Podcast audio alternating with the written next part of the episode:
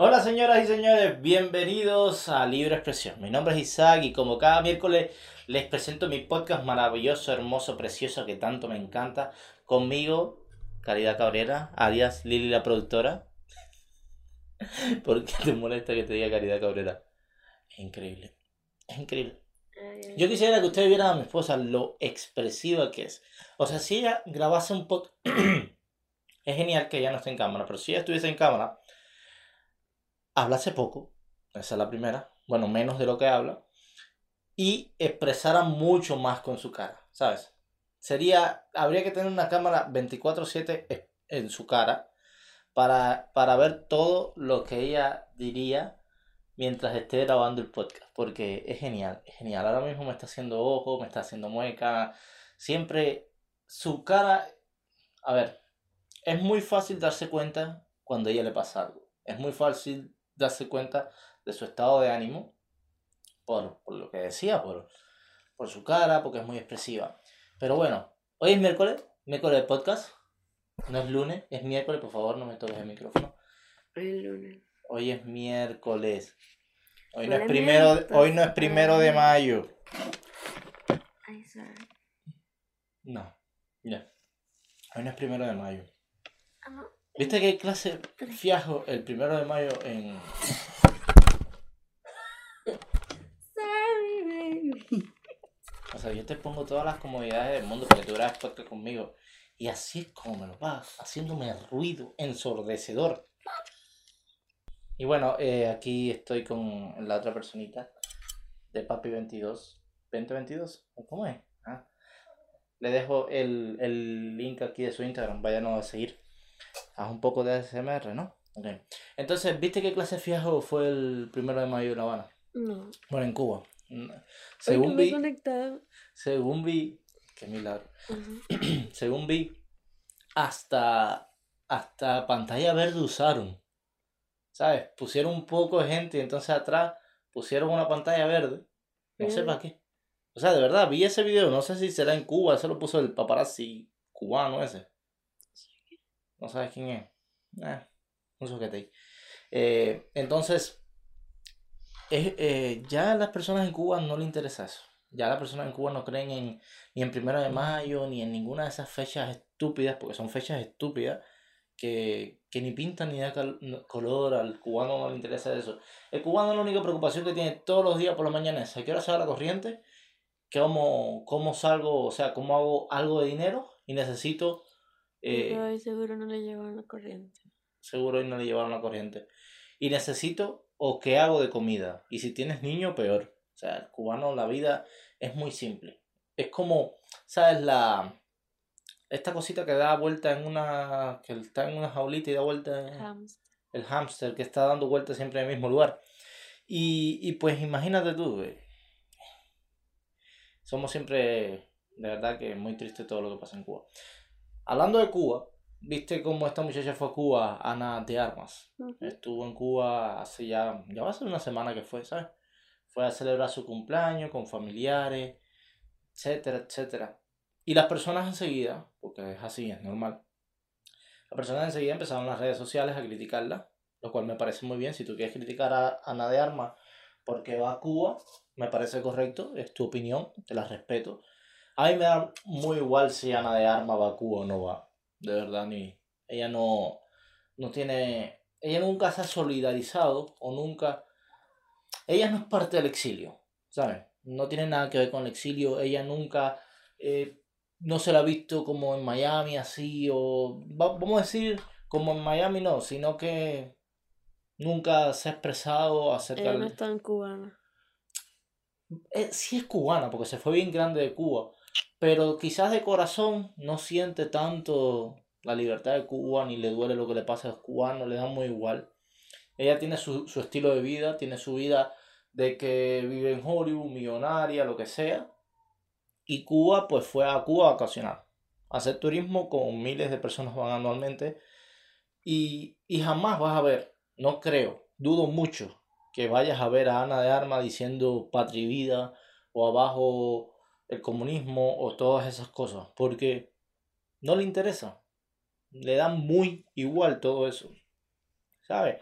Sería genial que un artista, una actriz nominada al Oscar, dijera, en Cuba hay una dictadura, dijera, patria y vida, pero no es el caso, no va a pasar, no va a pasar. Podemos poner millones de tweets, podemos poner millones de cosas que ella no va a decir nada, le da muy igual, ¿sabes? Te mostré el otro día que, paradójicamente también, eh, casualmente, vaya, en esos días, Willy Chirino postea un video que se los voy a dejar aquí mientras voy hablando. Ana de Arma va a Cuba y casualmente Willy Chirino sobrevuela Cuba en un avión y pone la imagen así de él sobrevolando Cuba y las palabras de que me fui hace sesenta años y más nunca pude volver. Es para que vean la, la diferencia entre el que me conviene que venga y el que no me conviene que venga. Tú te imaginas, ok, si todo fuese dentro de la misma balanza, y por supuesto yo no creo que aunque la dictadura permita que Willy Chirino vuelva a su tierra, no creo que Willy Chirino vuelva, porque es una persona que tiene, ¿sabes?, esa moral de decir, coño, me echaste, no me ha dejado volver, ¿por qué carajo voy a volver ahora? Entonces, pero es triste que un cubano sufra el exilio. Es triste que un cubano no pueda volver a su tierra y decir, mira, ¿sabes qué? Este pedacito de tierra es mío, porque yo nací aquí, porque yo soy cubano, porque, porque es mi sangre, es mi raíz. A Celia Cruz no la dejaron volver a enterrar a su madre. A Celia Cruz no la dejaron volver desde que salió, más nunca pudo volver a su país. Así como muchos artistas, muchas personas, muchas celebridades. En Cuba, el exilio, aunque las muchas personas no lo crean, estamos hablando de, de, de personas que no tienen permitido volver a su país. Y bueno, ya volvemos aquí después de un pequeño problema técnico, se nos colaba mucho ruido de afuera y no nos habíamos dado cuenta. Y ya para terminar eso, de verdad, ojalá que todo fuese igual, que Cuba fuese diferente, que no solamente entrasen a Cuba los que el gobierno quiere que entre, los que el gobierno permite que entre, y los, algunos pocos beneficiados. Y pues algún día todo se va a acabar. Yo tengo fe que algún día todo se va a acabar.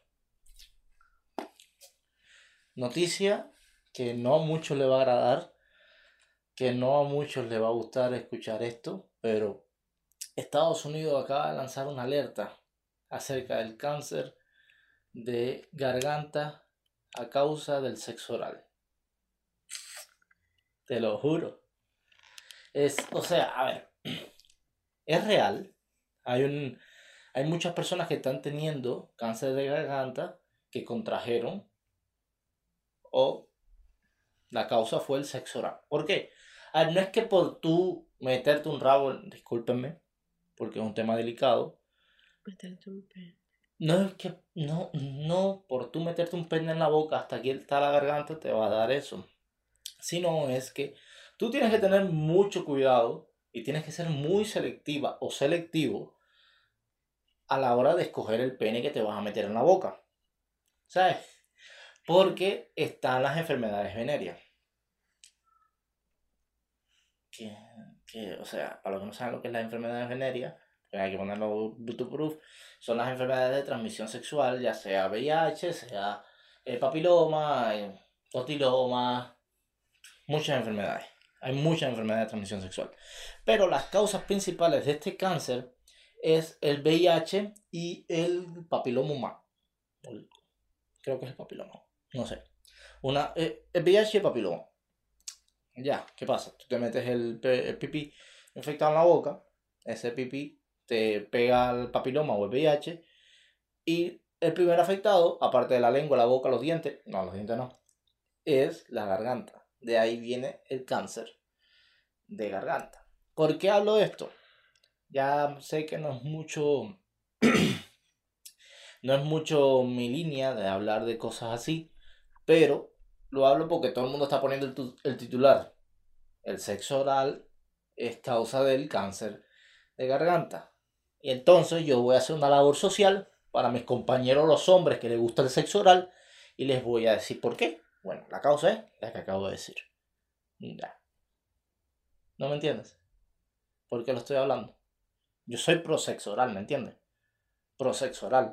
Hay, el sexo oral es muy bueno. Eh, yo creo que, que es una de las cosas que mantienen las relaciones en pie. una relación sin sexo oral no es lo mismo. No es lo mismo. No, no, no. Esos detalles que uno obtiene con el sexo oral no, no es lo mismo. ¿Me entiendes? Un estudiante coreano se comió una obra de arte de un museo.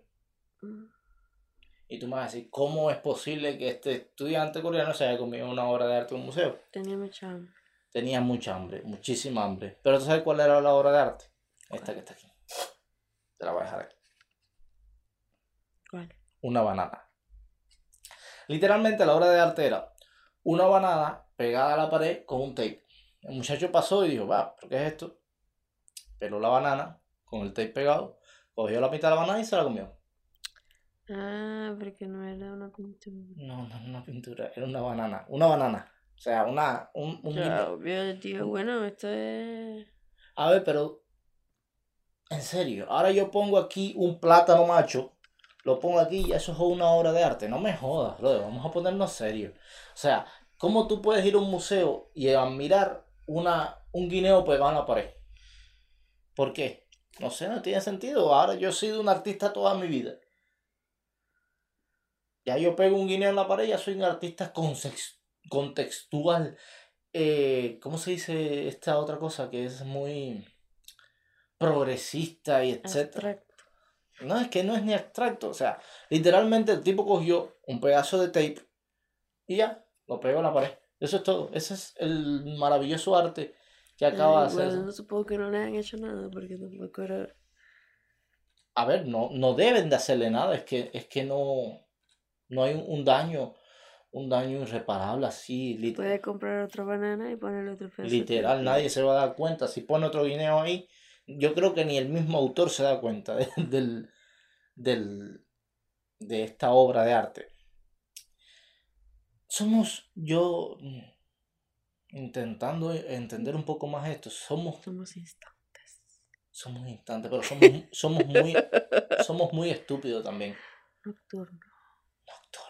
Con todos ustedes. Oye, que posible, posiblemente, si ahorro un poco más de tiempo, voy a sacar el otro podcast que es solamente de música. Así que sintonícenme por ahí para sacar el podcast ese musical que se llama Radioactivo Podcast. Posiblemente le cambie el nombre, pero está muy buena la idea. Todos los días va a salir de lunes a viernes a las cinco de la mañana. Dos horas de música. Con acá, con mi compañera de producción. Mi, mi... Que, que estos días se me había olvidado. Mira, vamos a hablar, estuviste de cumpleaños. Mm. ¿Cómo lo pasaste? Bien. Dos días de cumpleaños. Te ignoraste. ¿Tú también? No, yo no, yo soy... Yo tomo bastante. setenta y tres personas de una secta. Una secta conformada por setenta y tres personas. No, no, no, no, no. Había más personas, hay más personas en esa secta. Entonces. Pero dentro de esa secta murieron setenta y tres personas de hambre. Para ir al cielo. Dicen que la única manera de ir al cielo es muriéndose de hambre. Oh, no me digas. O sea, yo no sé si es una justificación que ellos se dieron. Ah, porque esto es en África. No, no, no quiero decir que en África haya mucha hambre, pero hay hambre. No sé si es una justificación que ellos se dieron para decir, bueno, ya nos estamos muriendo de hambre, vamos a acabarnos de matar todos y nos vamos para el cielo. Yo nunca he entendido esto de la secta. Yo sé, o sea... ¿Por qué tú entras a una secta? ¿Qué, ¿Qué te convence a ti? O sea, yo pienso que tú no sepas qué es una secta. Mentalmente tú, tú, tú tienes que decir, bueno, esto no, no es una secta, esto está bien, lo que yo estoy haciendo está correcto. Pero, ¿por qué o qué tiene que pasar para que te, a ti te convenza de morirte por esta gente o por la idea de esta gente? Yo siempre he comparado a las sectas con el Partido Comunista de Cuba. ¿Sabes? Para mí el Partido Comunista de Cuba es como una secta. Te exigen, te dicen, nosotros somos la realidad, eh, nosotros por, mediante nosotros vas a llegar a tu destino, somos la mejor opción, tienes que hacer sacrificios, sacrificios, sacrificios, y, y el cubano empieza ahí, págata, págata, págata, págata, págata. El cubano no empieza porque quiere, que no tiene otro remedio. Bueno, sí tiene otro remedio. Protestar y salir sí, a la calle. Ya, autobole. No es tan fácil. Eh, yo sé que no es fácil, pero hay otras opciones, ¿me entiendes? Hay otras opciones. Hay personas que dicen que un colibrí no compone primavera, pero, pero da, da el impulso, ¿sabes? Para pa empezar una guerra, tiene que haber el primer disparo. Eso es ley. Un tribunal en Holanda le prohíbe a un hombre donar esperma. Se trata de un hombre de cuarenta y un años que lleva donando semen desde el año dos mil siete. Se calcula que tiene entre ya quinientos y seiscientos hijos. O sea, la idea de este hombre es donar leche ahí, perdón, esperma. Donar esperma ahí para que sea la persona, o sea, no sé, o sea, quiere... Yo vi una película de eso. Sí, pero, o sea, quiere como perpetuar su, su herencia en el mundo, o sea, imagínate que hay quinientos, seiscientos niños. Dentro de un tiempo pueden ser tres mil, dos mil, diez mil personas que descendieron de él.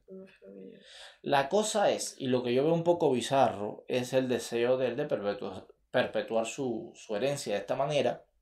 Y que en algún momento de la vida, dos de sus hijos se pueden, pueden coincidir. Y casarse. Y tener un niño con problemas. Sí, porque, o sea, comparten, comparten el cincuenta por ciento de su A D N. La posibilidad de que salga un niño con discapacidad es muy alta. De hecho, se ha visto siempre. O sea, ¿sabes qué? Antes en la... Campo. No, en el campo no. En la corona europea, en la corona británica, española, en todas esas coronas, se, se decía que se, o sea, se, se acostumbraba a casarse entre ellos. Entonces lo que pasó es que empezaron a, a nacer eh, herederos con problemas, y así fue como salió la guerra de sucesión española. Por uno que nunca pudo tener hijos por todos los problemas genéticos que tenía. Ahora no me acuerdo el nombre, se lo voy a dejar aquí. Y, y bueno, en fin, esto no está bien, no está para nada, para nada correcto. La cosa es que a este hombre le van a dar cien mil dólares de multa cada vez que done esperma. O sea, si ahora él quiere seguir teniendo hijos, tiene que pagar cien mil dólares.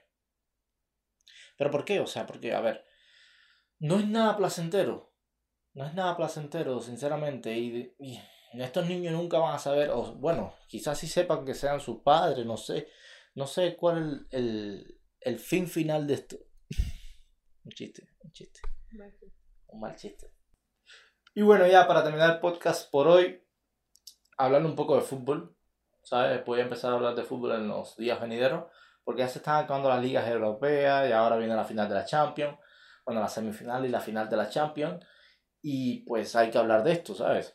El Barça, pues líder indiscutible con diez puntos por encima del Real Madrid. El Napoli está a punto de coronarse campeón de la, de la Liga Italiana después de treinta años. Yo creo que no ganaba desde que Maradona militaba en ese equipo. El Manchester City ahora es líder de la Premier League, solamente por un punto por encima del Arsenal, después de ganar el partido y, y jugar el partido que tenía... Eh, atrasado, pues ahora es líder.